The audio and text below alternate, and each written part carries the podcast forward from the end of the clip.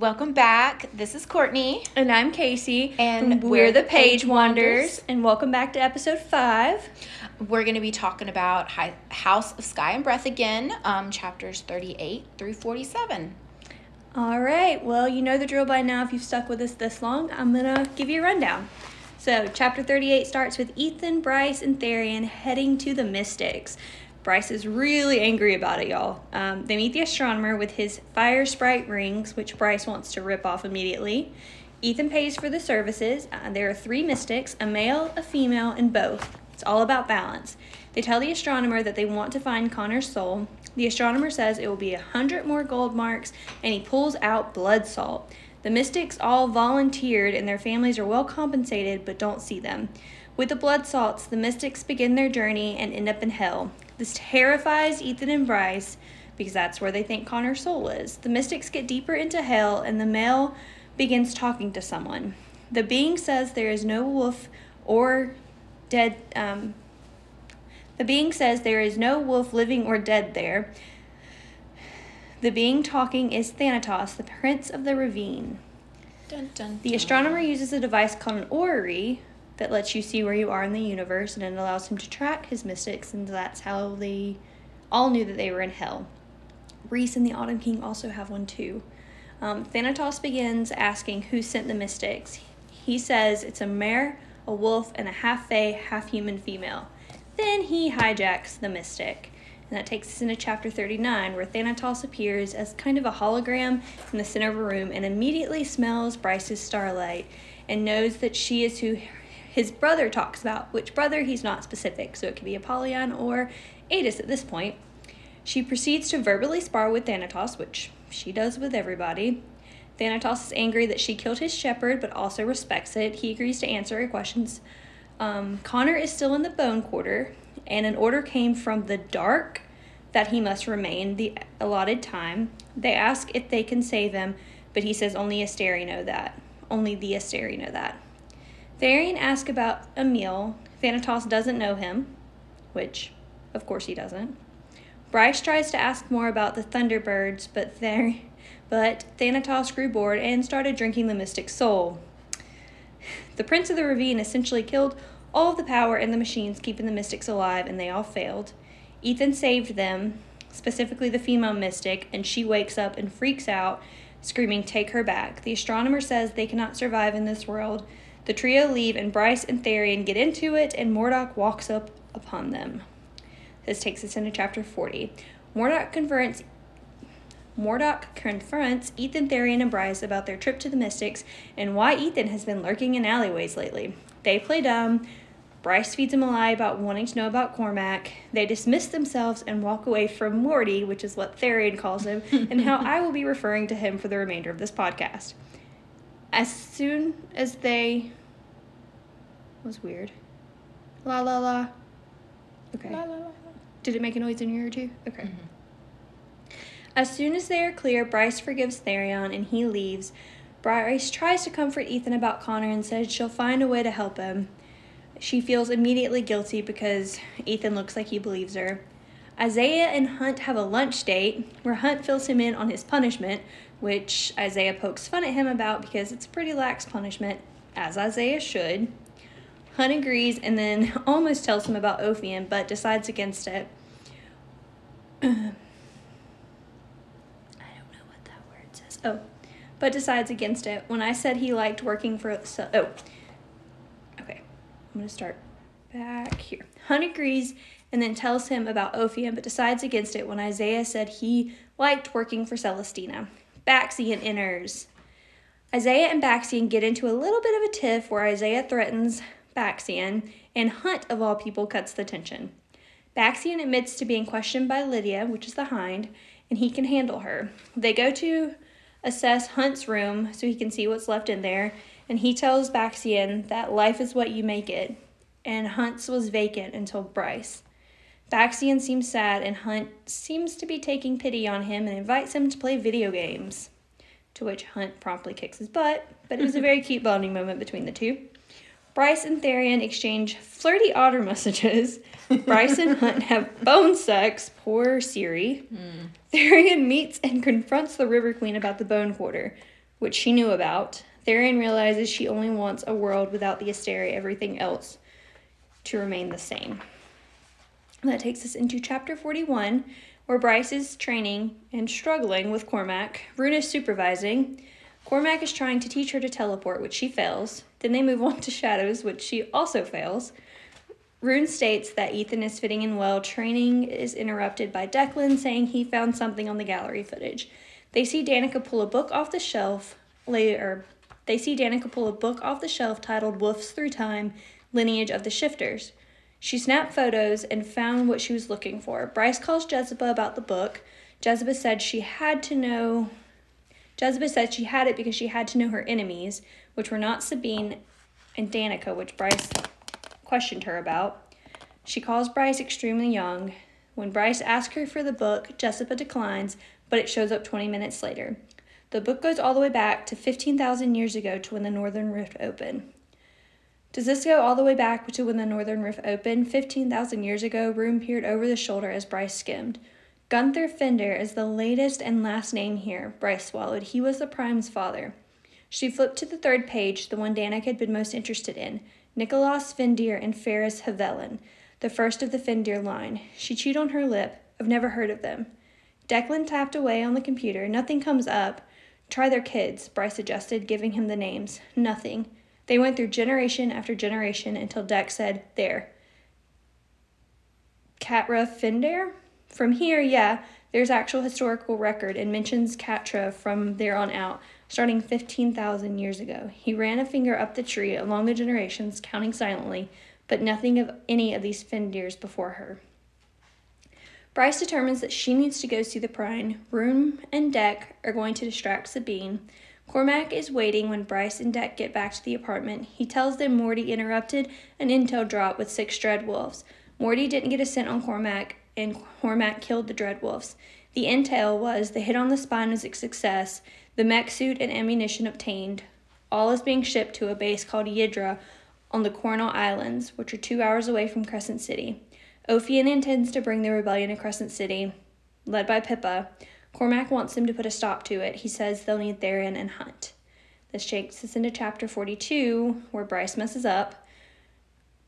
Uh, Juniper calls Bryce very angry because Bryce got her tap for principal. Now it is about Bryce, not June. Bryce has a meeting with Celestina and offers to call June back. She doesn't want it. Bryce met with Celestina as Bryce Danaan, the princess, to ask for Hunt for the night to take him home to Nidaros. In actuality, they are going to try and talk the rebels out of giving Pippa free reign. Celestina agrees and said she can keep him because Hunt has been so mopey. Bryce is actually doing her a favor. She says she'll tell him in the morning.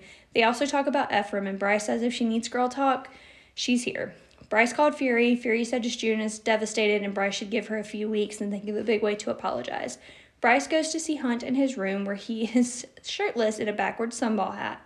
They make out, she tells him the good news, then they are interrupted by Pollux calling her a prostitute again, and the Hind is with him. The Hind looks at her like she could see all her thoughts, but they all walk away from it. Hunt and Bryce go back to loving on each other, and he will see her in the morning. Ithan takes a call from the Prime. He wants to know why Ithan was kicked out. Ithan reluctantly tells the Prime he is an Ithan reluctantly tells him and the Prime tells him he is an alpha and he would give him his own pack. The Prime says he will handle Sabine. Ithan says he'll think about it, and then he walks back to the Mystics. The astronomer is out, but the female mystic is awake and no longer thrashing about. The female mystic tells Ithan that the astronomer is at the meat market getting parts to fix her machine. She recognizes that Ithan is the one that freed her. Ithan wants to wait for the astronomer, but the female mystic tells him that is a bad idea. He asks the female mystic if it was true about Connor, but she only felt the male mystic terror. She tells him he could find a necromancer. Ithan finally smells more than salt on her snow and ember and a wolf. Rage boiled in him. He was outraged that a pack would do this to her. My parents had no pack, she said hoarsely. They roamed the tundra. My parents had no pack, she said hoarsely. They roamed the tundra of Ninya with me and my ten siblings. My gifts became apparent when I was three. By four, I was in there. She pointed to a tank, and Ithan recoiled in horror. A wolf family had sold their pup, and she'd gone into that tank. How long? he asked, unable to stop his trembling anger. How long have you been in there? She shook her head. I don't know. She doesn't remember how old she is or when she made the drop. She has no name and only knew her parents as mother and father. Ithan is so mad and says she is a wolf and can't be here. She says her parents and 10 siblings are taken care of because she is here. Ithan tries to give her his shirt because she is so weak and cold and can't stand. She begs him not to because the astronomer will see her. Because the astronomer. she begs him not to because the astronomer will send her to hell because the demons like to play. She shows dominance and he realizes she is an alpha wolf. Ithan has to do something, so he snatches the box off the desk. The wolves try to stand. The wolf tries to stand but is too weak. She says the astronomer will kill him, and he says he can take it up with the prime. Tharion asks that the River Queen give him a mer team of 25, which she declines, of course. He almost begs. She declines again. Just him and his cadre is what she puts. He slightly accuses her of trying to kill him off. She tells him to defend her honor and return alive. He continues to pull the leash and asks if he should say goodbye to her daughter.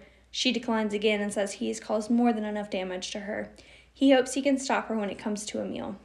Ruhn and Day meet on the mental bridge and have a very flirty exchange involving bondage and their preferences in bed. They exchange intel about the shipment, and Ruhn tells her about Yidra. Day is pulled from the bridge, and Ruhn follows her and runs into a wall of black adamant. He sees glimpses of her having rough but consensual sex. When she returns, Ruhn is concerned. She assures him that she's fine, but claims she hates the man she's sleeping with, which is Pollux. She tells Ruhn not to get attached. He asks her to stay because he likes her voice. It calms her, calms him. They both settle into their couches and relax.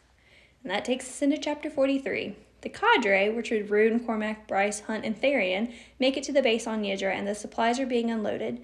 Cormac is talking with Command while everyone else recovers from the teleporting. Command turns the Valvarum War front to Pippa. Pippa joins them just as they are making their way to the new prototype mech suit. Pippa orders the Umbra Mortis to take a look.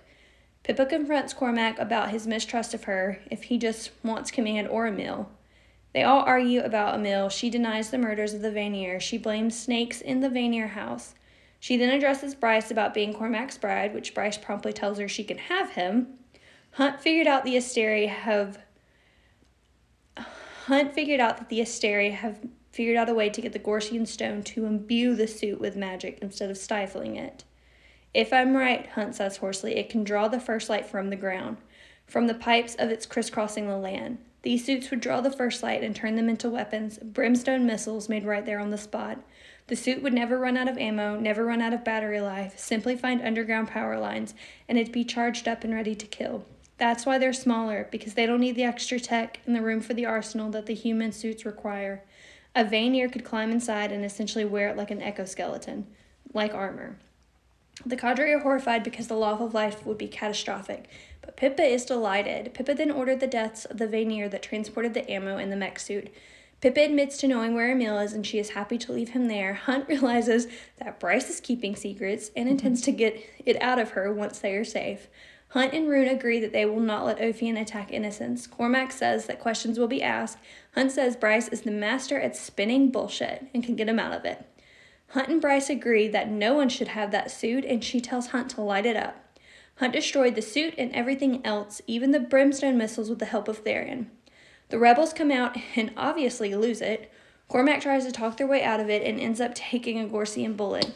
Cormac can't teleport because of the Gorsian bullet. Hunt is trying to figure it out when Bryce tells the boys to close their eyes and she lets her starlight free. They escape and make it to a boat. Bryce lets Cormac have it and says she is done with Ophion and the hunt for Emile. Hunt scans the shore and sees a black dog running along the coast. Baxian. He is motioning and tells Tharion. Baxian is motion. Hmm. Baxian is directing them which way to go and tells. Hmm. this is why I didn't want you to read it. Baxian is directing Hunt at which ways to go, and Hunt relays the message to Tharion. Hunt realizes the Hind is coming. Chapter 44 starts as the gang are as the gang is trying to escape, but the Hind is closing in and they are out of option. Bryce tries to teleport and fails. Tharion tells them to get in the water as a tornado strikes the boat. The Hind and the Harpy and Pollux are all coming, plus Omega boats. The Hind taunts them all as she leaves the other two behind to come talk, and Hunt falls deeper into his power and rage. Bryce keeps trying to calm him down. Tharion tells Ruhn something is coming. Just as Hunt gives Bryce a signal to blind the Hind, she is hit by something under the water. It is a ship. They all manage to get on, and the Hind blocks them from view. Hunt is scanning everyone. Ugh. Hunt is scaring everyone, and Ruhn figures out why. It means that he's going ballistic in the way that only mates can when there are other. It means he is going ballistic in the way that only mates can when the other is threatened. It's what happens then and what's happening now. Your true mates, the way Fae are mates, in bodies and soul. That was what was different about your synth the other day. Your synths have merged, as they do between Fae mates. They end up on the Depth Charger, one of the six city boats of the Ocean Queen. The female who saved them is Captain Sendes. The boat was in the area because the Oracle sent them, and then the light called to them. Chapter 45 starts with Marc, Dec, Flynn, and Ithan discussing the legal ramifications of stealing the astronomer's fire sprites, which are his slaves. There is mention of returning them, the box rattles, and they decide to free them. Flynn breaks the first three. As he is breaking the fourth one, the sprites say don't. Too late. The ring shatters, and out pops a human sized female, and flames erupt. When the chaos settles, the female tells Flynn that the astronomer will kill them all. Flynn says it's a good thing a dragon owes him a debt. Back on the depth charger, Captain Sendes is still giving a tour of sorts, and Hunt is still deep in his rage and power. Sendes explains that the entire ship is powered by the Ocean's Queen power. It is imbued with her power and squid ink, so they can camouflage themselves. They don't have any allegiances to Ophion or the Asteri. They pass a biome in the middle of the ship that produces fresh water if needed and even has birds. The Omega ships pass them without issue. A Medwitch shows up to help Cormac, and Bryce asks for permission for her and her glowing friend to use the biome. Sendes clears it and seals the doors. They also pass ruins of an ancient Mer city with highways that they used to travel. Chapter 46 Hunt seems truly lost to his power his sole focus on Bryce. Once they are in the biome, she begins to strip, solely focused on Hunt. She reminds him that he is hers and she is his. She tells Hunt to strip, and now they are fully naked, focused on each other. Hunt is worried that he will hurt her because Bryce. Hunt is worried that he will hurt her, but Bryce knows he won't and tells Hunt to kiss her. That was horrible. Hunt is worried that he'll hurt her, but Bryce knows he won't he won't and tells Hunt to kiss her. Bryce and Hunt finally have sex as they are coming down from it all, they fall through time and space and come to on the airlock floor. Come to on the airlock floor. Back in Crescent City, Dec, Flynn, Ithan, and Marc are getting to know the three sprites named Rithi, Milana, and Sassa, and the dragon named Ariadne. Ithan says that dragons aren't true shifters and they belong. Ithan says dragons aren't true shifters and belong to Flame and Shadow, Marc says because the sprites and dragons were so mistreated that they could be purchased by someone else, not freed automatically. Ariadne says that she is out of Flynn's price range. Ariadne tells Ithan two things. One, the necromancer advice from the wolf is true. Two, the astronomer does torture his mystics. The wolf is the wolf female is defiant. She did not lie about his punishments. I've sat on his hand for years and witnessed him send her to the darkest corners of hell. He lets the demons and their princes taunt her, terrify her. He thinks he'll break her one day. I'm not so sure. Flynn tells Ariadne to run. She lets him know that the slave mark does not allow her to shift. He can find her always. Bryce and Hunt go seek Cormac about teleporting. They determine that Bryce's powers are unknown because she pulled him from the gate, and maybe she needs energy to activate it to level her up. Sendes comes in to tell them that they called to Sendes comes in to tell them that they were called to rescue Sofie, but were too late and she drowned. Chapter 47 The cadre are all staring at Sofie's body, preserved by a Medwitch's power. Cormac is visibly upset and recounts how they met and how he never deserved her. Ruhn and Bryce both comfort him. Sofie carved numbers into her arm, and Ruhn says he will put Dec on it. Cormac is even more determined to find a Emile. They all wonder about the Hind and how she will play what happened if they can convince everyone that the sh- they went to stop Ophion. Tharion and Sendes talk about their queens and their motives. The Ocean Queen wants the world restored to what it was before the Asteri.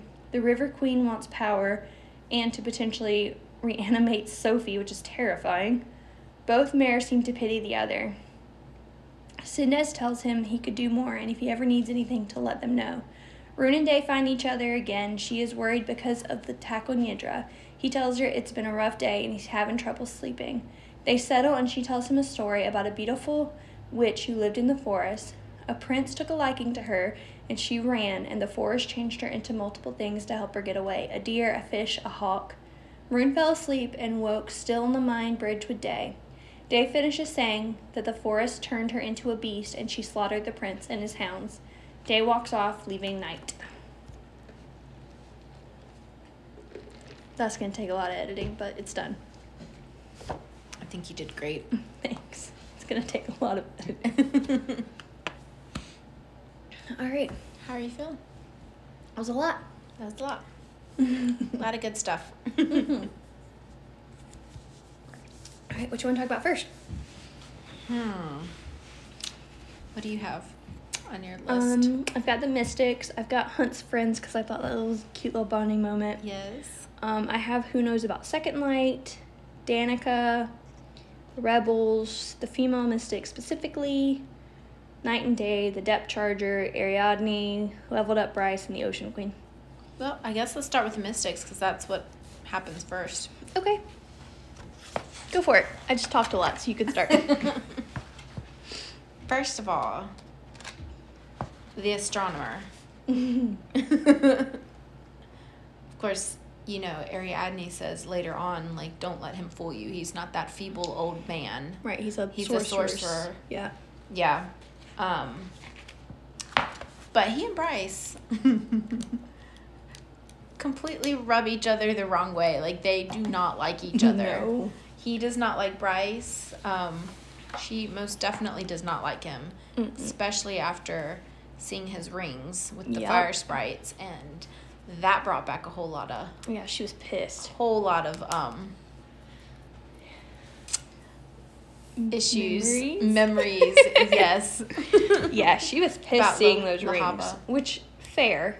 hmm Um, I guess the one thing that really stuck out about him to me was when he was talking about his orrery Mm-hmm. and how he's like, "Oh yeah, the Autumn King's got one. It's probably even nicer than mine."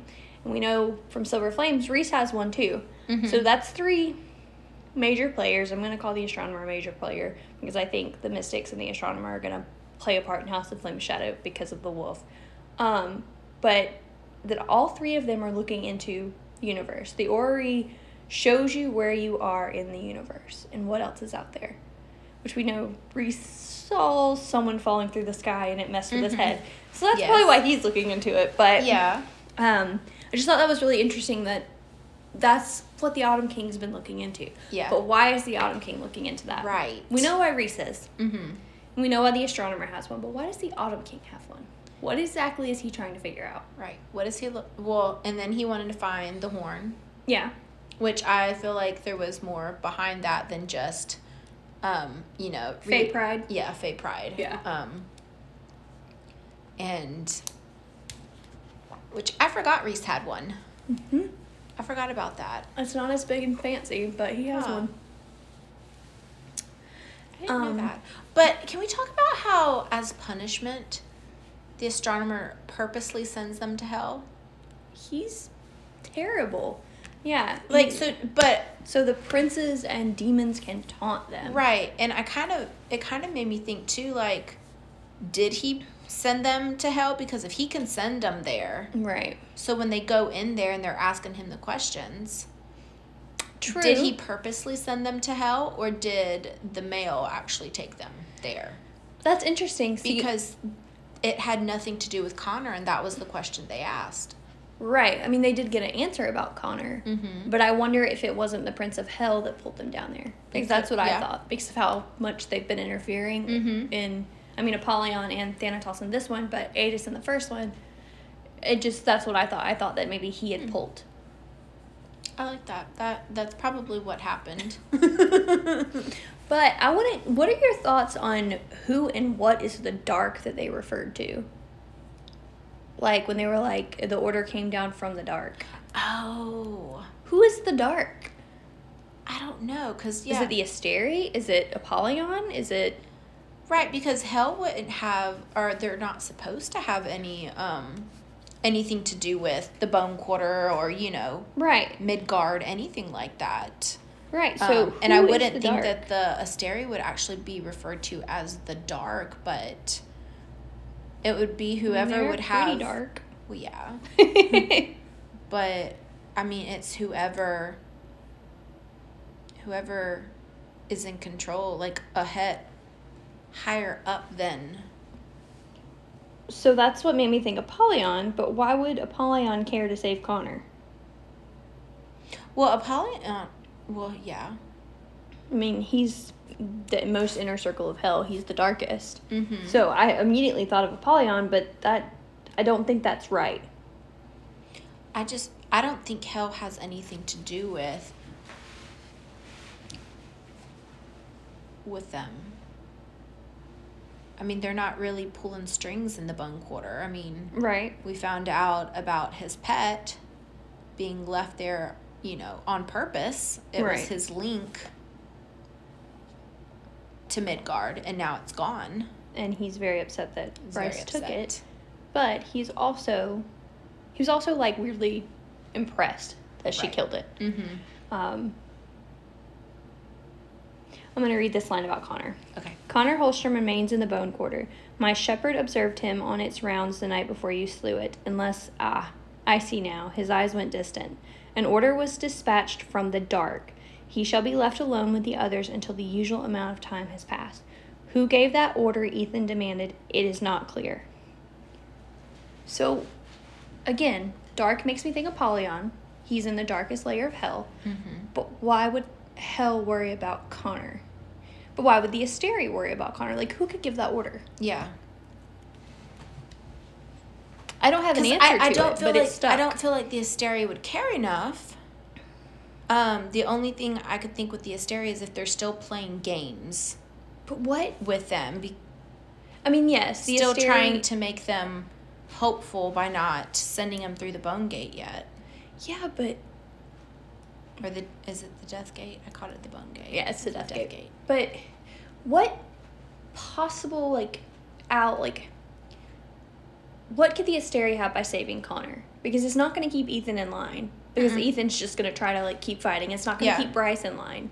It's not going to push Bryce to know her power, which is the manipulation we've been seeing from the Asteri so Mhm. far. So I don't think the order came from the Asteri, but I don't necessarily think it came from Hell either. But I think it came more from Hell. Like I would go more to Hell than the Asteri, but again, Well, I I, mean, know. if we think about the Bone Quarter, and then who's the head of the Bone Quarter? The Underking. The Underking, which the Underking would want to get back at Bryce, and Right, he wouldn't by give an order. immediately pushing all the pushing Pacos all Devils, of them not just Connor. right as revenge. Right. Um. Unless it came from House of Flame and Shadow, somebody in there. But the Underking player. is over House of Flame and Shadow, True. so unless it came from like the Viper Queen. We know the meat market is dark, Mm-hmm. So maybe it came down from the Viper Queen. Don't know why the Viper Queen would want to save Connor. Mm-mm. I don't know why any of them would want to save Connor. Yeah. I. I don't know. But it That's stuck a, out. Yeah, that's a good question. Came from the dark. The dark. An order was dispatched from the dark. Which I mean, if it was the Asteri, I guess Hell would think of the Asteri as the dark I mean, true. because they know the Asteri's true intentions. parasites. Mm-hmm. I, I mean, yes. And the only thing I could think of for why the Asteri would want them to stay there is to c- continue with the manipulation and the games that they've been playing with Bryce. Because Bryce might not do what they want, or So like they're gonna hold Connor over her. maybe. I mean, the pack. Maybe I don't know. It's very weird. And later in the book, I'm just gonna touch on it briefly. When Ithan finds the necromancer, I won't say who it is just yet, and they're trying to summon Connor. The Underking gets involved, and they're unable to summon Connor. So that's another weird little tidbit. Mm-hmm. So like, is Connor actually in the Bone Quarter? Like, where's Connor? Right. Like, we're told he's in the Bone Quarter, but like, is he? Yeah, but I mean, how much can we believe from the Oh. princes of hell? Right. We can't. Um, but And Thanatos was creepy, Prince of the Ravine. Like I think he was creepier than Apollion. he's like, I don't care what my brothers. right? At least Apollion was like, mm, no, not gonna go in her head because my brother would be mad. Yeah, and he's like, I don't care. I don't care about my brothers. if I meet you out there on the battlefield, you're mine. Like, yeah, I'm you gonna- killed my shepherd, you killed my my favorite pet. my pet. Yeah, My link to Midgard. yeah. but obviously, he still has some link. I mean, yeah, if he Can hijack a mystic, um, and he's obsessed with Bryce's Starlight. But like all of the princes have been obsessed with Bryce's Mhm. Starlight, and I wonder if it's like a beacon to like home for them. hmm, because they're in the dark. So maybe that's why they're so obsessed with her Starlight. maybe. Or maybe it all has to go back to Theia and how obsessed Aidas was with Theia. I don't know. It's just interesting how they're all obsessed with her Starlight. And not Ruhn Starlight, which granted Ruhn Starlight isn't as powerful. Is it the first still. light that's still in her? I don't know. Maybe. I know that's why the Underking was attracted to her, but they're they specifically say Starlight. All the princes do. Mm-hmm. So I don't think it's the first light. Could be. But I don't know. It's just it's very odd that they're so fascinated with her starlight. Obviously there's more to the starlight than we know and Mhm. I think in House of Flame and Shadow we'll see her begin to develop those powers in Prythian. Hopefully. Um so the astronomer also says um, that the mystics cannot survive without the machines. Do you think that's true? Because that's going to throw a wrench in Ithan's plans if it is. I don't. I don't think that's true. I mean, I know that they're weak and their muscles are atrophied and they're not going to be able to function well physically, but, I But maybe think it- it's mentally. Well, and maybe they're if they're about. you know a weak, a weaker person or being, maybe couldn't survive, But an alpha wolf, but could, an alpha wolf maybe could. especially an alpha wolf. That well, and that he didn't break. Yeah, yeah, she didn't break. She didn't break, and he. That's why they said that the astronomer is obsessed with her because he thinks that he can break her. Right. But maybe because she's so determined and so strong. and so strong-willed that she'll be able to survive. But I don't really truly believe anything that the mystic says. I mean, because when they the go, mystic or the astronomer? The astronomer. Okay. Um, but No, he's I don't, crazy. I don't really believe anything he says, because, you know, when they get to hell, and the way he tries to like act all like meek and um terrified and, and like back a there frail old man that Yeah, apparently like a- he's not. yeah like a frail old man Mm-hmm. and he's praying to who was he praying to Solus or one of them Yeah. and which granted maybe he's never met a prince of hell before and it's just been the other Demons? the demons Yeah. and the other beings down there but he goes there I feel often like he would have enough met, met a prince of hell before. yeah he goes there often enough Yeah. that yeah Um. and again it probably was just a just an act yeah. um, but Speaking of the female mystic, the alpha wolf that we find out, she Mhm. said her powers manifested around age three, and by four she was with the astronomer. yes She doesn't say what the powers were, but I had a thought. okay Do you think she's a seer? hmm that would be interesting We know a seer, and we know what happened to Elain when her powers manifested, and it looked a lot like what was going on when the female mystic came out of her trance or wherever she was. Mhm. So, do we think that the mystics are chosen because they're seers? They could be because you know they don't ever really say Mm-mm. what powers they have that make them chosen. Yeah. So, do you it think just she's says a when seer? they come into their powers. It could be. That's that's It what I could thought be. when I was reading it, and she was telling Ithan that she came into her powers and all Mhm. of that. Is that she is a seer? That could very well be. I don't know what other like magic could flow into like what they're doing, like what other traits would make them appealing. But I think Yeah. a seer would.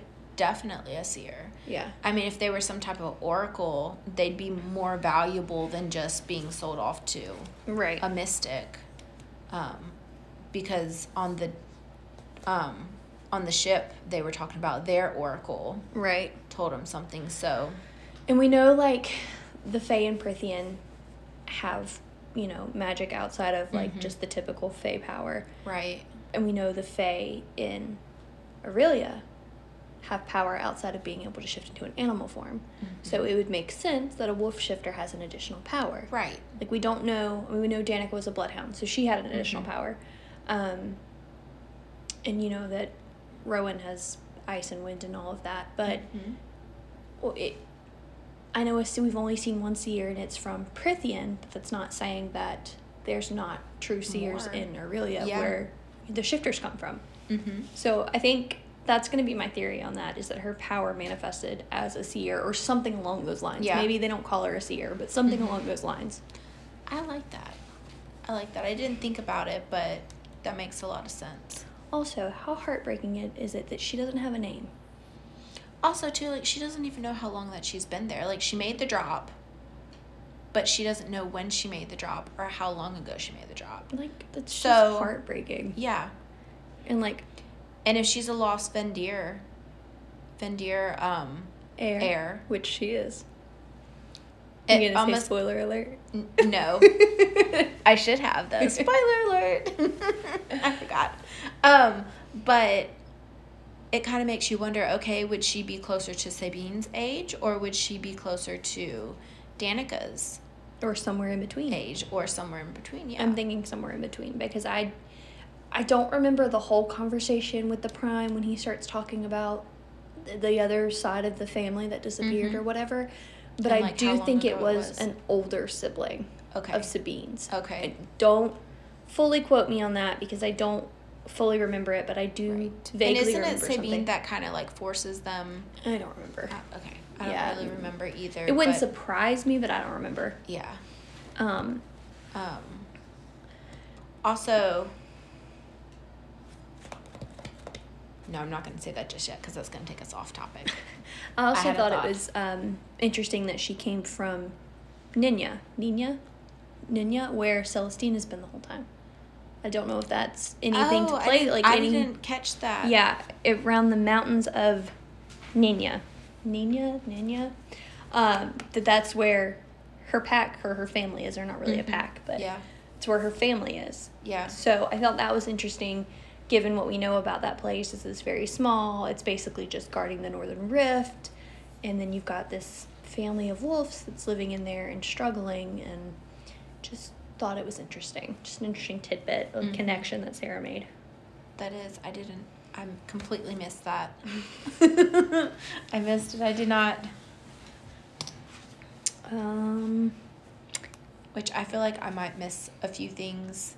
The fact that I'm back and forth between reading and listening yeah, and stuff. yeah.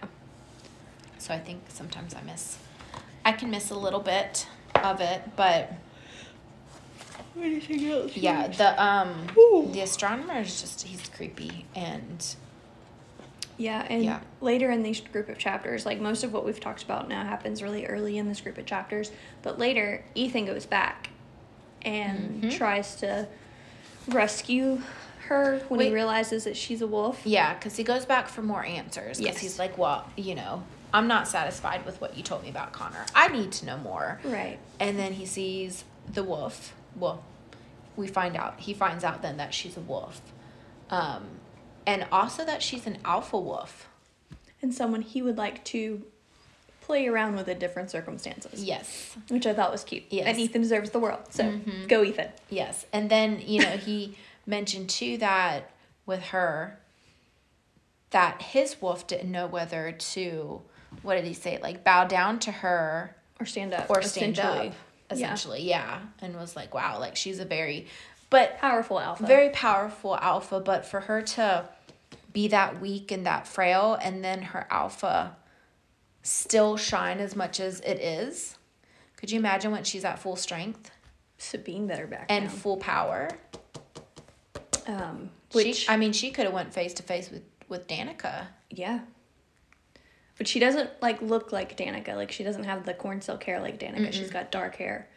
Um but we do find out later in this book that she is a, a Fendyr heir. Mm-hmm. Um, but I thought it was funny when she was like, um, they were talking and she like bucks up at him and he's like, kind of, I could just picture him cocking his head like, what? What just happened? What's going on? Um, but Ithan goes back and can't save her, so he basically throws a temper tantrum and steals the Poor little pup.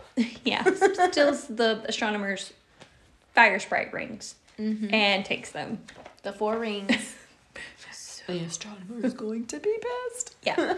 so he as he leaves, he's like he can take it up with the Prime, which the Prime will defend Ithan because we learned that the Prime loves Ithan in And this did chapter. not know what Sabine Yeah, didn't know that Sabine had kicked, kicked him, him out, out. And why Sabine had kicked him out. Right. And we know that Prime also loves Bryce. So, Mm-hmm. but She's a wolf in So- his eyes. I thought it was hilarious when Ithan, you know, they get back and Flynn and Dec and Marc realize that oh, Ithan stole slaves. Oh. Uh oh, what are we gonna do? And Marc's like talking all this legal yeah, stuff. Yeah, Marc. Flynn the and lawyer. Dec, and Dec goes and gets a, a, hammer. hammer. He's like, well, let's break them out, and they're like, oh, we shouldn't do that. And Flynn's like, oh well, we're gonna do it. We're gonna do it. And then there's fire sprites, and turns out there's a Oh. dragon. Surprise. Yeah. So the astronomer not only has three mystic, three mystics, he had three fire sprites Mm-hmm. and, a dragon, which has allegiance to House of Flame and Shadow, which I thought was really interesting. Mm-hmm. Yeah. They call her a lower, but they're all like really scared of her too. Mm-hmm. And they're like, she's not a true shifter, but she still has an animal form, which I thought was really interesting. Yeah. Has animal form, humanoid form. And this is And- like the first kind of character like this that we've seen from Yeah. Sarah. And then of course you have Ithan who's like, Oh yeah, I didn't pay attention in to school when they taught us about all of this, so I don't really And Marc's know like, too I much did. about it. I did. yeah.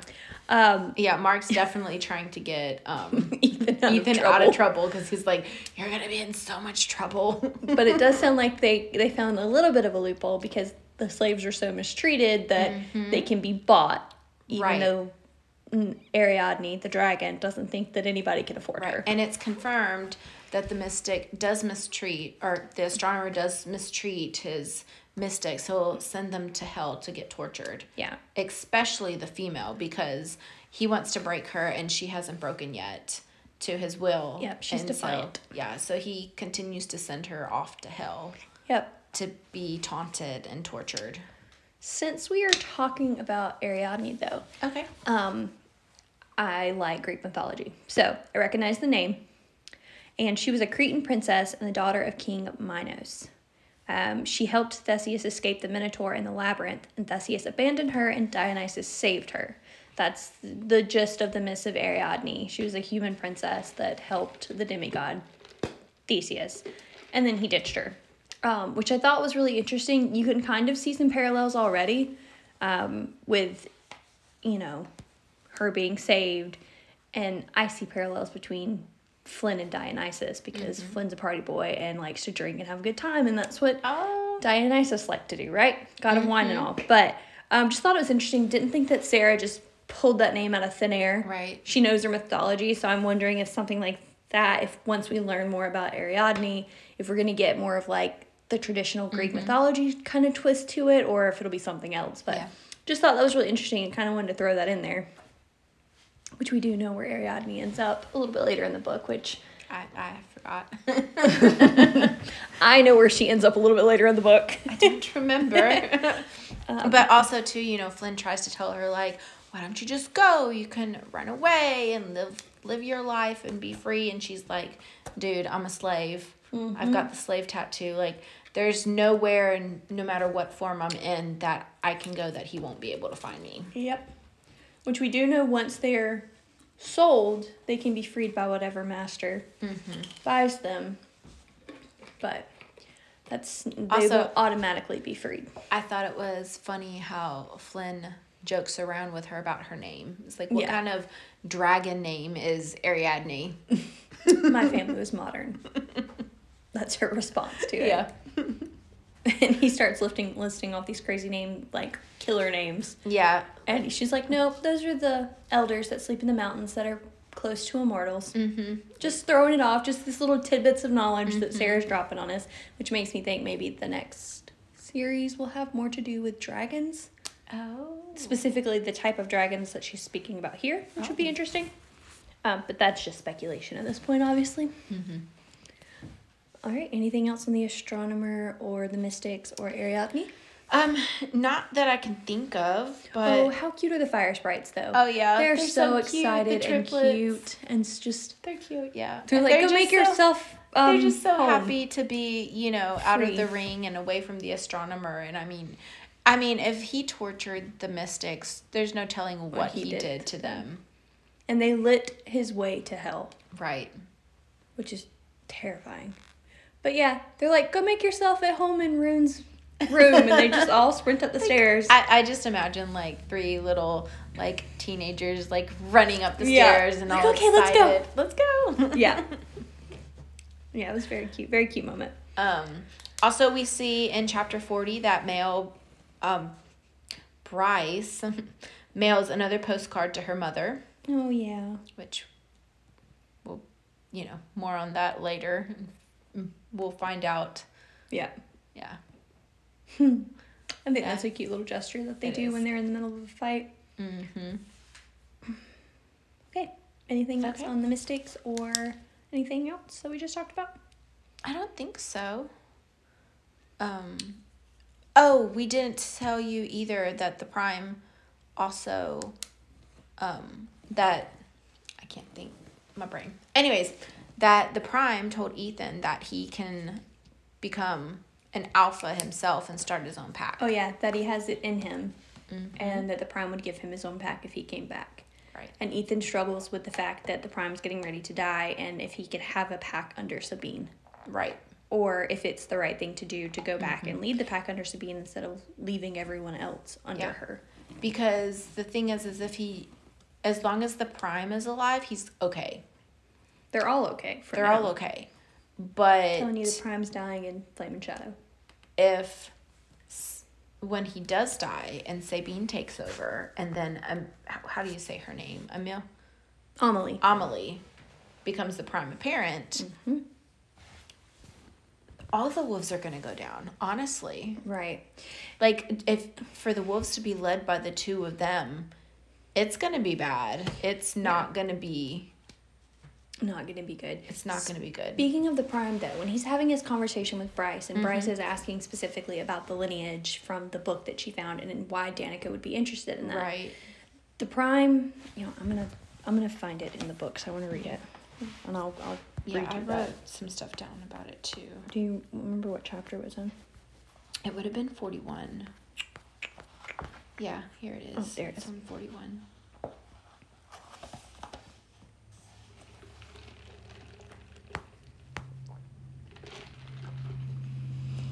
Bryce Quinlan, a wolf. Mm-hmm. I wrote that down. Okay, I'm gonna kind of start that over so I know where to cut it, edit it. So speaking of the Prime, when Bryce goes to find him after looking through the book that Jesiba sent her that Danika had looked at in the gallery, Mm-hmm. Bryce asks him if it's um, against the law or something to not know, you know, the lore of your ancestors. Um, Right, because there's no information about the very first ones on that list. right. N- what is it? Nicolaus, Fendyr, and Farish Havelin. Havelin. Yeah. It starts, the last known is Catra Fendyr, Mhm. is the last known one that has any information on her. Right. So the Prime tells her that there's a scrap of lore most of my people were careful to ensure never made it into the history books, but word of mouth kept it alive.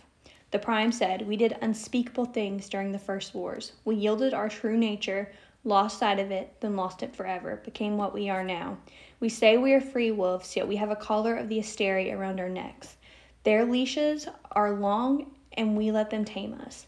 Now we do not know how to get back to what we were, what we might have been. That was what my grandfather told me, what I told Sabine, though she did not care to listen, what I told Danica, who, his hand shook. I think she might have led us back, you know, to what we were before we arrived here and became the Asteri's creatures inside and out. So, So, here's what I think all that means. I think that because we've read this book, we know that the shifters, the wolves, all of them are Fae. And when they came over here, the Asteris said that they bred the Faeness out of them. They bred the ears and the elongated canines, except when they shift, that kind of stuff. They bred it out of them. So I think that's what the Prime is referring to about who they were before they came to Midgard, before they came became the Asteris creatures. Mm-hmm. And I, I guess I didn't catch it the first time reading through it, but that right there, what he told Danika, is what drove her and why he thought that she would lead them back to being the Fae that they are. Mm-hmm. And I wonder if he knew they were Fae. It, it's not super clear if he knew that they were Fae or if he just knew they were something more than what they Yeah. are now. Because I mean, Yeah. you know how it is when things are passed down like through generations, word of mouth. Um, certain things get stretched out a little bit. Certain things get become forgotten. Mm-hmm. Um, but and maybe that's why he gave Danika the sword too. Yep, I do. I I- because, I think he thought that that was his true heir, Mm-hmm. not Sabine. Well, right, because she didn't care about the history. She doesn't care about. She doesn't care about anything but keeping her power. Right, she doesn't care about the pack of wolves either. Just keeping her power, keeping Mm-hmm. her influence, keeping the hatred alive. That's what Right. Sabine cares about. Mm-hmm. She doesn't. Yeah, she doesn't care that they used to that they're in like he says that they're enslaved to the Asteri. Right. And the more we get of the prime, the more I'm like, I just want to keep him. I just want to put him in my pocket. He's Yeah. precious. I don't want him to go. Um, but he keeps calling Bryce a wolf, and I think that other than the fact that he loves Bryce and knows that knows what her heart's like, I think that's been foreshadowing from the beginning as well. I'm not saying she's gonna figure out how to shift, but I think she's gonna have something to do with leading the wolves back Mhm. too. Um, Maybe her and Ithan, and and, then the you know yeah, spoiler alert, the we've already talked about it. The Fendyr heir. yes. um, the the female mystic. Mhm. Um, I don't know. There's just so much to unpack in that statement itself. It. I just wish there were more conversations with the prime, and I wish we would get conversations with like the Ocean Queen, or like a true conversation with the River Right. Queen, where she wasn't being super manipulative and just bitchy. Right, because, Because they remember yeah, and well, we found and they know things. yeah we found out about the Ocean Queen, Mhm. and that she wants to go back to the time that she remembered back before the Asteri. fifteen thousand years ago. right before, the they Asteri. became enslaved to them where we find out the river queen knows about all of that but she's more focused on power she doesn't care about you know taking over the Asteri or anything like that Right, like the River She- Queen knows about Second Light mm-hmm. and knows that people are fed and given back and is not upset by it. right Um, let's jump on Second Light. which really why quick. should she if she's been alive for that long Right. I It mean, true. It doesn't affect her. it doesn't affect her It just keeps her lights on, keeps the technology going, keeps all of this stuff. Um, but who else knows about the Second Light? We know the River Queen knows. We know the Under King knows. We know the Asteri know. We know what I'm a little sure- group of people know. i'm sure the autumn king knows it wouldn't surprise me. I, i mean is it all of leadership? Do they like all know what's going on and just don't care, or i mean Jessica has to know because Jessica knows everything. yeah I assume the princes of hell know at this point. mm-hmm So, like, if that many people know, how do they keep it a secret? Hmm. Anyways, that's my little rant about that. yeah If it's all of leadership that knows, or if it's just a select few. I mean, it could be a select few because I don't know eh, how the Autumn King would probably feel about it. I mean, we I don't think the Autumn King would want to be fed back to the Asteri. no. As prideful and as. I think the Autumn King's ultimate goal is to find a way home. Maybe He's. because he knows that they're not from there. Yeah, and that sounds almost noble and, like, makes him sound like a good guy. He's not a good He's guy. He's not a good guy. No. But I do think his ultimate goal, what all his research is and everything, is to figure out where they came from and how to get back. Right. And maybe it's because he does know about the Asteri. Maybe. Maybe that's why. Maybe. Well, because I was just thinking too. I'm like, well, what would have happened to make him all of a sudden start digging into all of this stuff? And Right. he has his orrery, and you know, doing all of the the research that he's been doing. Right. why would he spend so much time working on all of that? if he if he didn't know. Yeah, and honestly, now that we're talking about it, that's really the only thing that makes sense is that he knows what's going on mm-hmm. and wants to get out of it before he dies. Well, and what if it's something that's like it's passed down from each leader to the next leader, you know, right before they take over? Maybe. Which, I mean, but that, would wouldn't make. why Cormac and or Ruhn know. I mean, they're crown princes, but Mhm. maybe that just hasn't been. Yeah. But I mean, them. that wouldn't make sense either if somebody came in and like killed somebody for the power. That's true. Then, Then they it wouldn't would get It lost. would, yeah, it would become lost. So that doesn't really make sense. But And maybe the, I don't know. I don't know if it's all leadership or just a handful of people. What if the Which I don't- archangels know? I feel like the archang- archangels would know though. All of them. I just don't feel like that's something that the Asteria would really want the people to know And that's also true. because they're all Because I assume archangels, if there's anything left of them, which the two we have seen killed there wasn't, um, if they actually have sailings. Like I don't know. Hmm. Interesting. Yeah, I don't. I don't know. That's not talked about. So Mm-mm. Um, let's jump back to the Ocean Queen though. okay. Um, I, I thought the interaction with Sendes and Tharion was really interesting Mhm. about how she's just like, no, the ocean's so different. yeah, the Ocean Queen wants to restore the world to what it was before the Asteri. We're not affiliated with the Ophion, but we help them if it comes to it. And they pass by 15,000 year old Mer ruins, which I thought was really, really interesting because that's back to when the rift opened, but were the Mhm. Mer already there?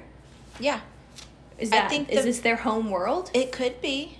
Yeah, that, that's what I thought. Or did yeah. they just cross before everyone else and got settled? Did they cross before the other Fae came over? I mean, either way, uh, but I do think that I think that this was their home there. world, them and the humans. Mm-hmm. Yeah, I do think that. I wrote it down. I think so. Um, in the book where um, what would have been Kingdom of Ash, where um, she's falling, Mm-hmm. and the worlds that it's lift off, listing off, it didn't talk about a world of water, did it? Or no? I don't remember. I'd have to go back and read it. Okay, it. I don't yeah. remember. Because I was gonna say if I it did, then that would have been where the mare would have come and um, Prythian, from. Mm-hmm. but I don't. I don't remember if there was a world of water or anything like that. I can't remember either. Yeah, I'll have to go back and read it. But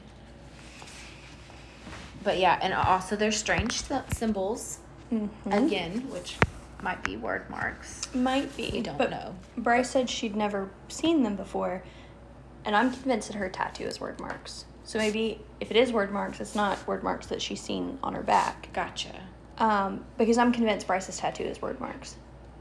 And I think we'll see it because I think the Illyrian tattoos are word marks Mhm. too. yeah So I think when Aelin makes her appearance in House And she Flame will. and Shadow, she will because if she doesn't, I'm gonna riot. Um, we're looking forward to her return yes, little fire breathing bitch queen. yes Um, but been foreshadowed so much Yeah, I do all think of it. that Aelin will recognize the word marks, obviously, Mm-hmm. because she has studied them, and I'm sure she's studied them even further since Kingdom of Ash because mm-hmm. they played such a, a role in what happened to her. So, Yeah. anyways, we're not here to talk about Kingdom of Ash, yeah. which I need to reread that book so it can just break me all Yeah, over again. too. Um, but yeah, the um, it says that the ruins that were there, the cities that were there long before the Asteri. But, hmm So I think the merfolk, I think that they were there. that was their home world. Yeah. Mm-hmm. Because if it says it was long before the Asteri, which I mean, we don't know how long the rift was open. We Right. don't know how long everybody had been there before the Asteri got there either. Right. But I feel like they were there before. Yeah, I do too. Absolutely. Um, how cool is the depth charger though? Like, how cool is that ship? Sorry.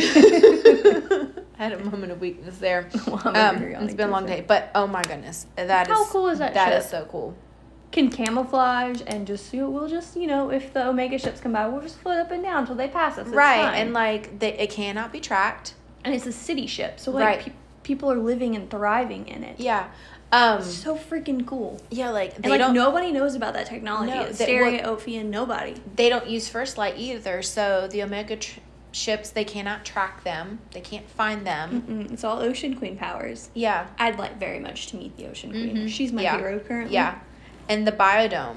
Mm-hmm. Oh my goodness, like having a full on like, not a forest, but like almost. Yeah, just in the middle of Just, the ship. yeah, in the middle of the ship. Oh, we can get Like- fresh water if we need it, and you know, Very cool. everybody's happy. Just you know, even the ones at the command center, Mm-hmm. you know, she goes to talk to them like, oh, they're happy. They've got a smile on their face, and poor Tharion's just all kinds of confused. Like, how can you be that happy? Right when he is miserable. He's, oh, I just feel so bad for him. He's so miserable. I mean, which the River Queen, her cruelty towards him, is awful.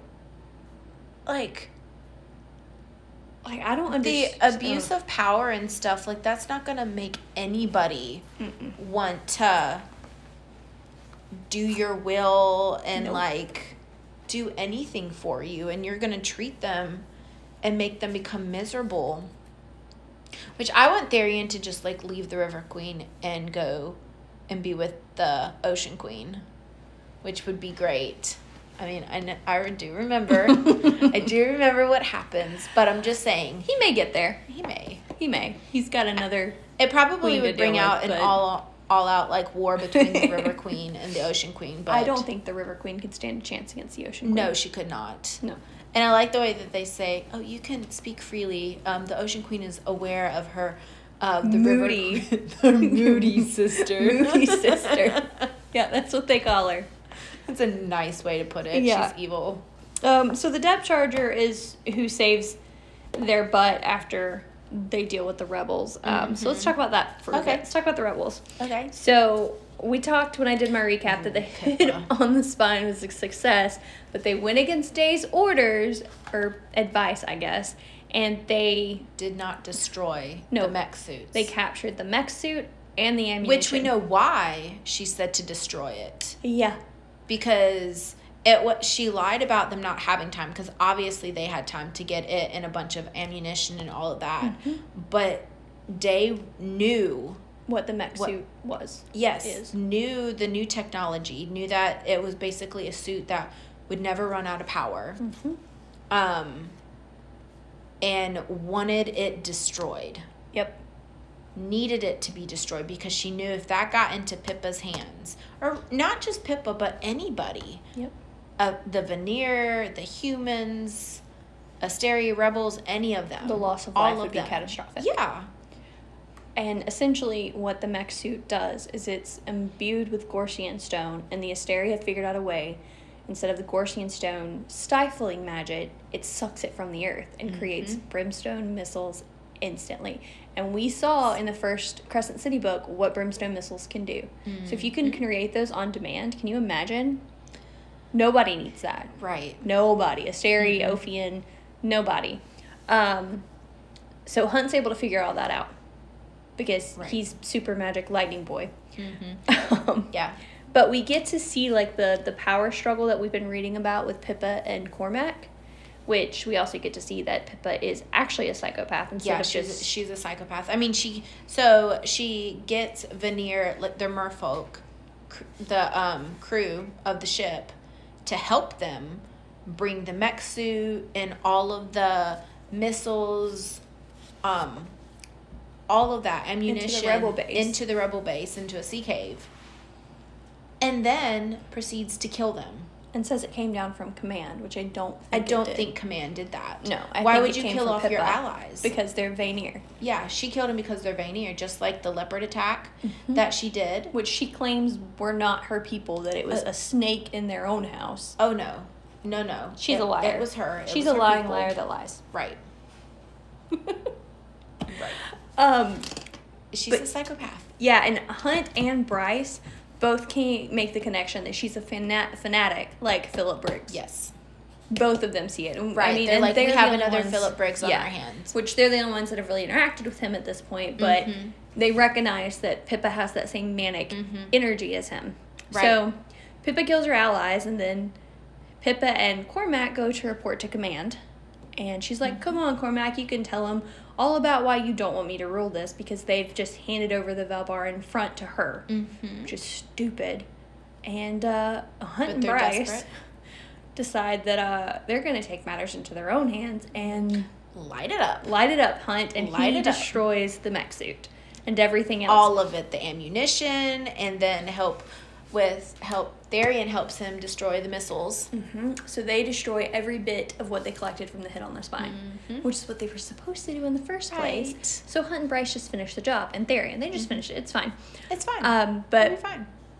Bryce said in that moment that Hunt looked exactly like that statue of Thur that she was trying to authenticate, Mhm. which I thought was a big deal because I, I, I do think there's some relation there. Yeah. Oh, definitely. Um, and it could be even like a reincarnation thing. I don't know.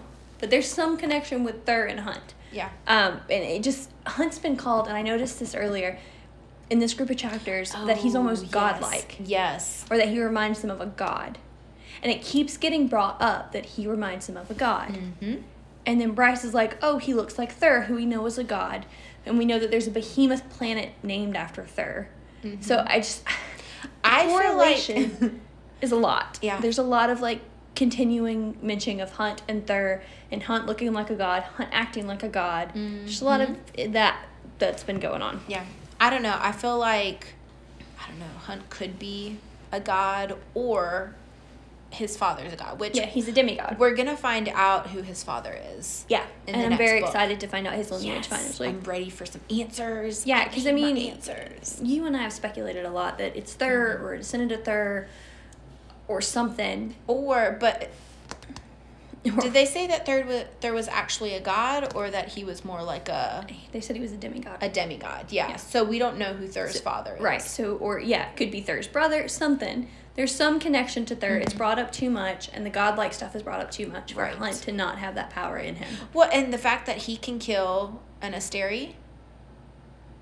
Not a Asteri. I'm sorry. Archangel. An archangel. Although I'm, I, messed think he could again. kill a Mystery too. Oh yeah, he could definitely. He could definitely kill an Asteri. I think he can siphon their batteries Mhm. Yeah. and then feed it to Bryce, and then she could blow it up. So, anyways, Light it up. we'll see what happens in Flame and Shadow with that. But I do think that's going to come I'm into so excited. play. Yeah, I'm. We're so close, guys. It's so close. So just a couple more weeks. Um, so I also thought it was funny that Cormac starts trying to talk their way out of it, and it does a very um, bad job. He's like, the suit came to life, and Hunt had to do it, and then he gets shot with a Gorsian bullet. he straight out panicked. He's like, no, no, no, it came to life, and just so bad. we he should have let Bryce talk. If anybody was going to talk them out of it, it was going to be we didn't Bryce. Just, we didn't just destroy all of it. No, all we of didn't do no. it. We didn't It do it. ac- yeah, his first words were, "It was an accident." Yeah. the suit came to life. They Like- know not what they did. Cormac's character development, or like what we see of Cormac, Uh-huh. is so fun in this book. So when we first meet him, we're like, oh. oh, And then, like, this moment, I'm like, oh no, Cormac, you didn't do it. And then we see everything with Sofie, and like, your heart bleeds for Mm-hmm. him. She's such a good storyteller. Mhm. It's so fun. Yeah. But- but poor Cormac, he like he sounds like me when I panic.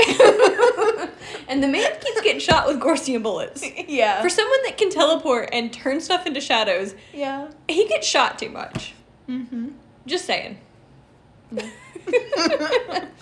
At least you had Bryce to, you know, Blind them. get him out of that situation because he did a horrible job. He did a horrible job. And I also think it's funny that they all think that Bryce can talk them out Yeah. talk their like their way out of like anything. Yeah. Like Bryce is gonna get them out of trouble. yeah, master of bullshit. Yeah, spinning they- bullshit. Yeah. Like Bryce is That's just gonna what get they them out of trouble. They actually called her. I wrote it down, but I think that's what it was. They Yeah. called her a master. Of spinning bullshit. Yeah, I was spinning bullshit. It was great. Yeah. They're just like, oh yeah, Bryce will Bryce will Which- talk us out of it, it's fine. Which, okay, so after Bryce and Hunt have sex, and their powers became pretty much imbued together. Carranam. Sorry. Anyways. Anyways, so there's a part afterwards where Hunt is still talking about how he can still feel the effects of her powers. mm-hmm. And he made the comment, I'm not going to be able to say it correctly, but he made the comment about how he just feels like everything is going to work itself out or it's going to be okay or something. He was like, "Oh, so this must be so this is how Bryce feels all the time." Yeah, he does say that. Yeah. That it's just all gonna And so maybe that I don't know, maybe it's just something with her with the way that she's able to spin everything and, Yeah. and talk her way out of stuff is because she really truly believes that she can get that out of she it. can get out of it. um, Maybe that's what we all need a little bit of. just, just believe. so going back to the Bryce and Hunt having sex thing. So once they are safely away from the rebels and the Hind, and they're on the Depth Charger, Bryce and Hunt. Bright Hunt is in like a rage daze, I think is what Bryce calls it. Like he is Oh. full primal rage, and the only way Bryce can figure out how to get him out of it is to, you know, have sex with him, which Right, where- let him I- work his power off. I wrote some stuff down about it because the descriptions, like I had to just keep writing the descriptions of him down because it was so good. And I think it goes back to talking about like his powers and what he is. Mm-hmm. Hold on. You keep on with your th- thought process while I find my notes. Well, Unless if you I listen to the episode, you messed know it that I fully think that Bryson and Hunt are Carranam. And the way that the magic has, they're describing like their magic intertwining and their magic working together remind me so much of the scene with Aelin and Rowan on the beach. And their magic did the same thing. Because they're Carranam. They're mates and Carranam. Just like, um, I almost said Ruhn. Ruhn, Ruhn has a mate too, but we'll Yeah, get into yeah. that later. But just Can like anybody Bryce and Hunt who that is? just like Bryce and Hunt, like their magic, it reminded me so much of how she wrote that scene on the beach Mm-hmm. with um, Rowan and Aelin. So, further to my evidence that they're Carranam, not that I think that will ever be fully said. Well, maybe. It depends who makes an appearance in the third book. But I do think they're Carranam, and I think that the biggest evidence is how like their will, magic but it's mingles. when she will. Yeah, it's how their magic mingles. Mm-hmm. And how Hunt feeds into Bryce's magic the way he does. Mm-hmm. And obviously, Bryce feeds into him too. So, anyways. Okay, I found my notes.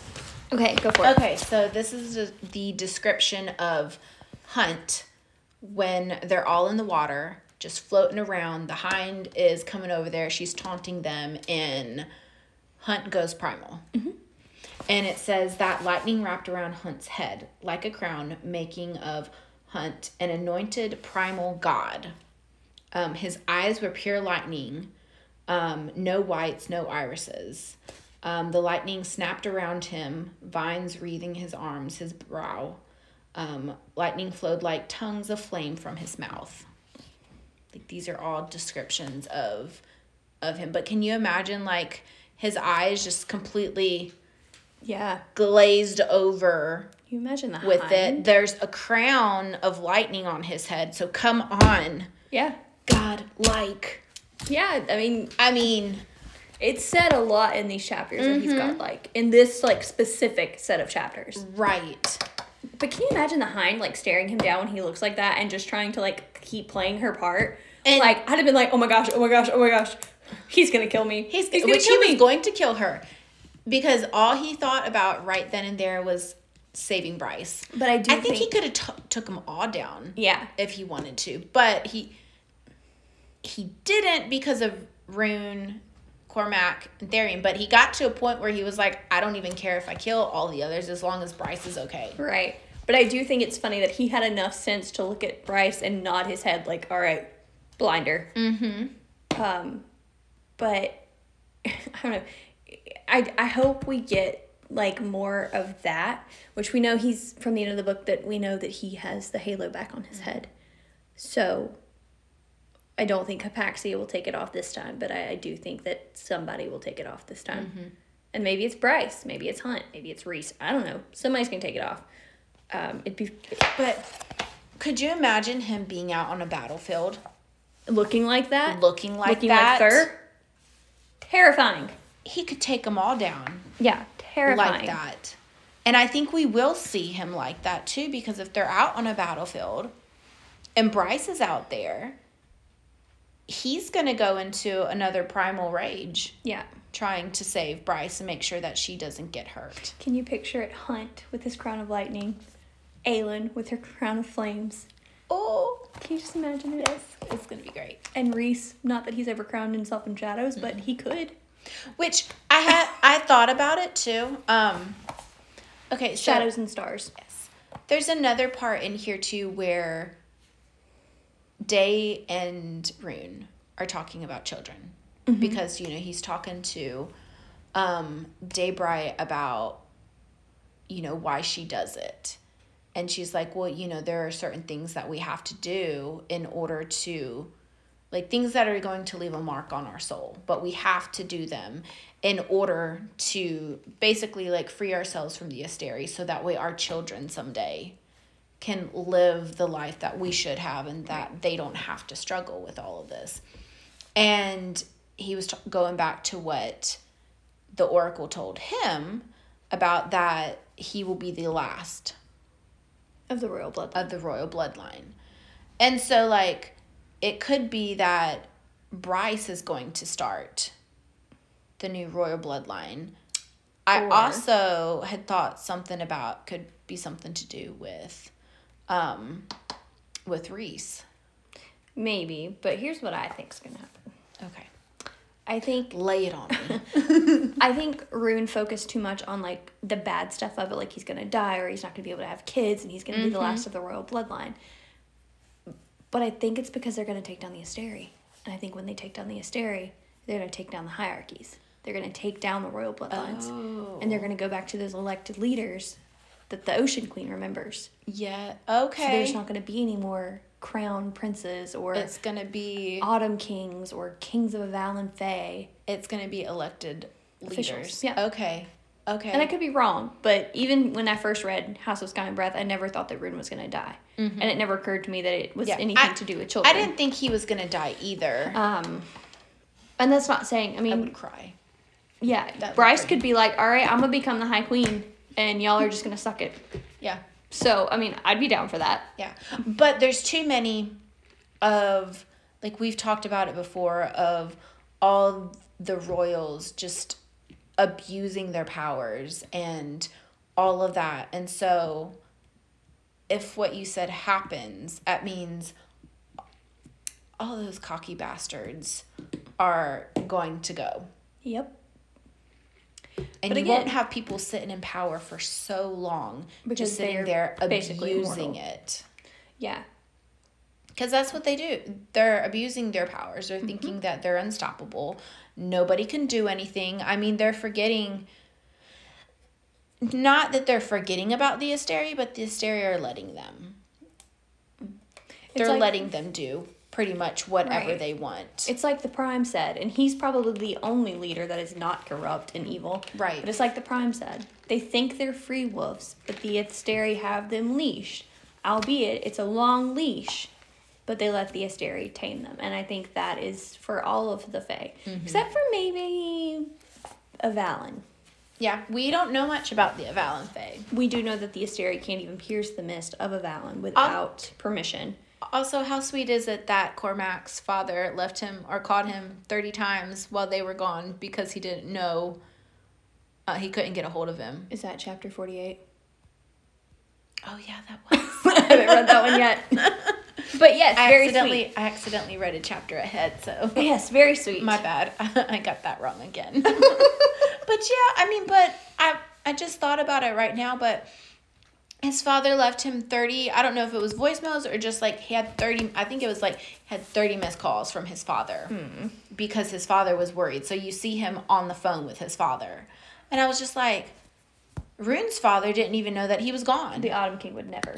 no, he's not concerned. And so, as we were just talking about the Avallen Fae, like we don't really know much about them, but I think it's like you've said before, I think it's one of those things where they claim to be barbaric and stuff, but I don't think they actually are. Right. I mean, the fact that the Avallen king called his son 30 times because he didn't hear from him shows you the amount of concern that he had for his son. It's Velaris 2.0. Mm-hmm. We know that the we know that the Starborn line, the Shadow Wielders, the Val, the Avallen line came from Prythian, specifically the Dawn Court, or the, not Dawn, Dusk. the Dusk Court, um, which is fully where I think Rhysand would have ruled. Um, but we we we do know that, and we do know that everything was put, all of those wards and everything were put over Velaris, and I would be willing to bet Those same wards are around Avallen. And so they've probably have this thriving city mm-hmm. of just happy people, Fae. I mean, And the Asteri when- don't probably have any control over there either. No, and I think when Ruhn, Dec, and Flynn went over there, they only saw what they were allowed to see. Right. Just like when people go to the night court, they're only allowed to see what they are allowed to see, which is the Well, court and then nightmares. yeah, and then you think about it too, like the king then sends them on this wild hunt for the Star Sword, and if you think about it, like that's a way to get them out of their city Mm-hmm. and to not see a lot. Also, a way to kill them off too. So I do think I, I hope we see more of Avallen and Flame and Shadow. Mm-hmm. I don't know exactly how that would play out. Um, I don't know if maybe Bryce pops back into um, the world and she pops into Avallen, which I think would be hilarious if she just pops up in the middle of the lou- uh, Avallen like, um, Hello. You just hop in hi, like, I was engaged to your son. Sorry, he's no longer here. like, I'm looking for my fiance. Have you seen him? Can you point me in the right direction? I think I might be lost. yeah. So I do think that that's. I think Avallen has to come into play in Flame and Shadow some sort of way. Mm-hmm. Um, so really, the last thing on my list to talk about is Danika. Okay. Did you write anything down about Danika? Um, probably. I wrote a lot of stuff down. Chapter it would have been in. Mm.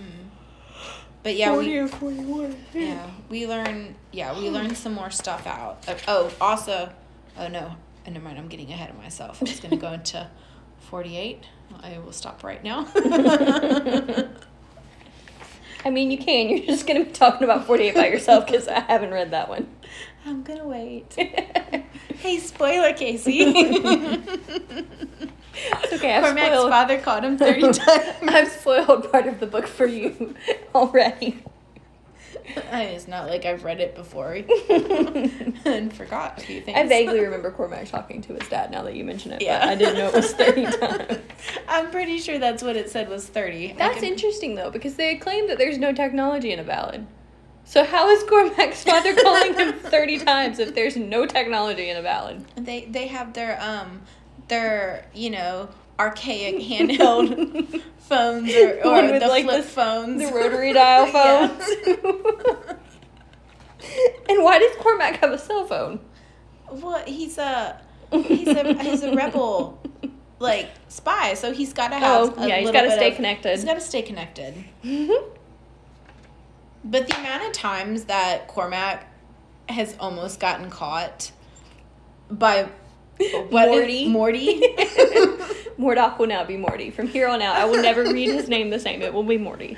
But seriously though, Cormac has almost gotten caught by Morty so many times. Mm-hmm. He comes shows up at the apartment all bloodied, and they're like, "What the hell happened to you?"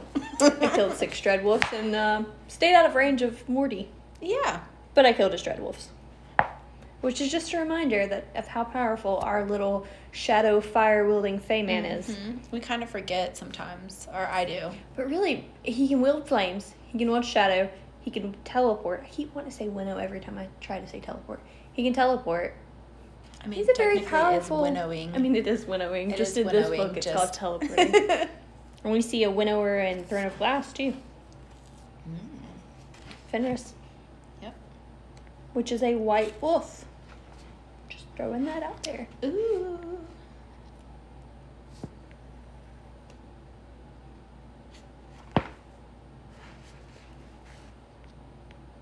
Okay, so yeah, we learn they finally get some um is it Dec? Yeah, Dec finally gets a little bit of um info back. They have actual proof and video footage of Danika when Bryce went out of the room. Mm-hmm. And when Lehabah went out of the room as well, she looked at a book. Right. And it turns out that it was the genealogy of the wolves. Yep. Called Wolves Through Time Lineage of the Shifters. Mm-hmm. And Jesiba had the book because she wanted to know her enemies. And Bryce was like, Sabine and Danika, and Jesiba laughs at her and say, no. You're so So young. who in the Fendyr line was actually Jesiba's enemy? That's what I want to know. Huh. Maybe we'll find that out, but who who did Jesiba need to know about if it wasn't I the guess- most recent Fendyrs? I guess I was thinking about it was more along the lines of the Asteri. Maybe, but what would the Asteri have to do with the wolf lineage? Well, because they Unless bred them the out. redacted part of it. Yeah. Maybe. I mean, Jesiba knows so much about the Asteri right now that. yes, she does. I mean, she probably. I don't know. Jesiba is a walking liability to the Asteri. Mm-hmm. They're all worried about Thunderbirds and Bryce and Hunt and everybody, but But yet they just. they know that she knows all this stuff. I'm She knows you, about it's the relationship with the. Underking. It has to they don't touch her. They don't do anything. It has to be the relationship with the Underking that Yeah. saves her. Or just the fact that she know maybe it's both. Maybe it's the relationship with the Underking and the fact that she knows all of their dirt and probably has contingency plan after contingency plan to release it if something happens to her. Yeah. We also don't know a whole lot about her like sorcery, like No, we don't. powers and stuff. So we don't know what all she can do that would yeah require the Asteri to Which I've kind of already talked about what I wanted to talk about. It was basically what the Prime told Mhm. Danika about leading them back and Yeah. being leashed. And then they yell. So I've kind of already talked about it. But don't you love how Jesiba, like the conversations between Bryce and. Jesiba? Um, I've already done enough for you. I've and read- then 20 then, minutes yeah, later, she gets an there's the otter with the book. Yeah. Like, up here it is. Here's the book. She's like, yeah, I'm not going to help you anymore. Oh, here you go. Mhm. Thanks, friend. I hope we get face to face stuff with Bryce and Jesiba in House of Flame and Shadow because we don't get a lot of it in Earth and Blood. We don't get any of it in Sky and Breath. So I hope we get some face to face with Jesiba and Bryce. Yeah, Just because can't I, like it. their relationship. yeah. I can't wait for answers. Yeah, I know. I'm so excited. So excited. It's gonna be great. Um, can we just talk a little bit about Isaiah Well, of course, and. Hunt's like little bromance they have going Aw. on, and like Baxian's like sprouted bromance with Yeah. Hunt, like it's coming. Like Baxian like warms so quickly in this book, he like warms my heart. Yeah. And just like the scene where they're playing video games and Hunt is just kicking his butt at the Yeah, video game, yeah. and he's like, "Give me a few more hours," and then they And keep like, playing "Oh, you're after gonna lunch. A couple more days. yeah, it's so cute and so fun. And then Baxian with the hind the harpy and the hammer right there Mm-hmm. warns Hunt. Like he's risking his neck for Hunt, and Mm-hmm. it's he just wants to be his friend. He wants to be a part of the cool kids. Yeah, he does. He wants to be a part of the cool kids club, and Bryce wants him there, or at least is starting to want him there. Mm-hmm. Which, when we find out what we find out about Baxian a little bit later in the book, it it explains why there's that draw to him for her. We would definitely talk about it. That's what I had to remind podcast, Cordy about. Because chapter 48. Oh, that's when we learn. It's chapter forty-eight. Mhm. Miss Nothing happens in forty-eight. What? That's when we know Bax. Look, I forgot about that when I told you nothing happened.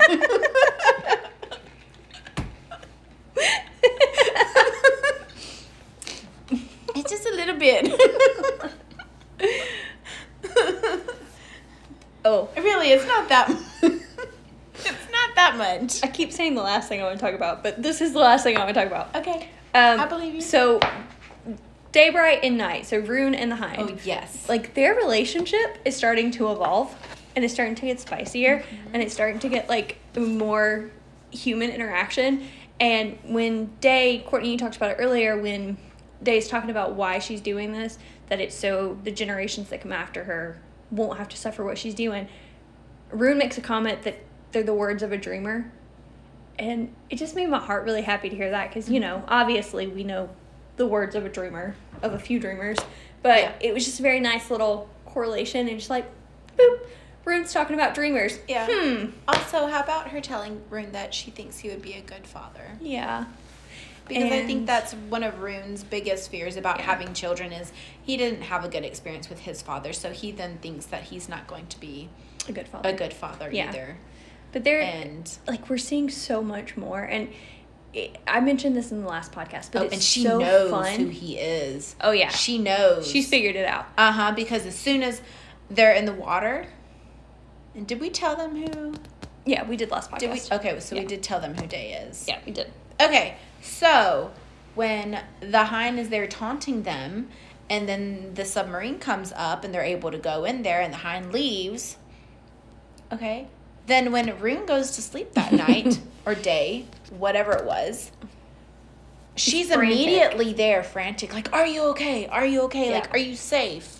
He's like, "What are you? How do you know? Like, what's I going heard about on?" the hit. I heard about the hit. Come on, it hadn't been that long since the hit. But yeah, she she knows who she's dealing with now. Mhm, She she knows, knows, exactly Ruhn. who he is, and I think it's sweet. I like it. I wonder if she knows exactly who it is, or if she has it narrowed down between the two shadow wielding Fae at this point. The two. Hmm. I mean, I think she does know that it's Ruhn, but it's just an interesting tidbit because there's two shadow wielding Fae, two that come from Avallen where mind speaking is a gift. Mm-hmm. So um, I do think she thinks it's Ruhn, but just throwing it out there that it could be Cormac too. Yeah, that's true. It's not, but it could be. I also want to bring in a little thing about the hind here. Um, so when Bryce goes to get Hunt, Oh or she doesn't go to get to Hunt, but she goes to talk to Celestina about having Hunt for the day, and then she goes down to see him. Of course, Pollux and the hind come and, and walk Pollux by. calls her a prostitute again Yeah. because he's unoriginal. giving her hooker jokes. Um, but Bryce makes a comment about the hind, about the hind knowing everything Bryce is thinking. Mm-hmm. What did we say last time? that she's got some sort of power that allows her to see something inside Right. people's mind. Whether it's reading auras, something. Intentions, something. It's, it's there. Yeah, there's whatever there. her power is, which I spent the whole entire book thinking it was flame the first time I read it. It's not, or at least not that we know of. But um, whatever she she c- can get a read on people Mm-hmm. magically. So I just don't know what it is yet. But yeah, I can't, and of course, I can't remember. I can't remember um, if it's revealed in this book or not. Okay, no. it's not. Okay. Because I know it's find out. revealed at the end of like who she is. Yeah, which we've already But- spoiled that. But that's because we wanted to make the correlation between the character we were seeing and then the character in Right. Ruhn's mind. And it's been so fun to read knowing who it is this Mhm. time. Yeah, that has been a fun thing. Yeah. All right, anything else? I don't think so. Well, again, hi, I'm Kasee, I'm Courtney. and we're the Page Wanderers, and thank you for wandering through these chapters with us. We hope to interact with y'all. If you listen to the episode, have any questions, thoughts, concerns, comments, let us know. Let us know if there's anything you want us to talk about. Let us know. Yep. Bye. Bye. Stupid ad. That was the longest episode yet. It's an mm-hmm. hour and 30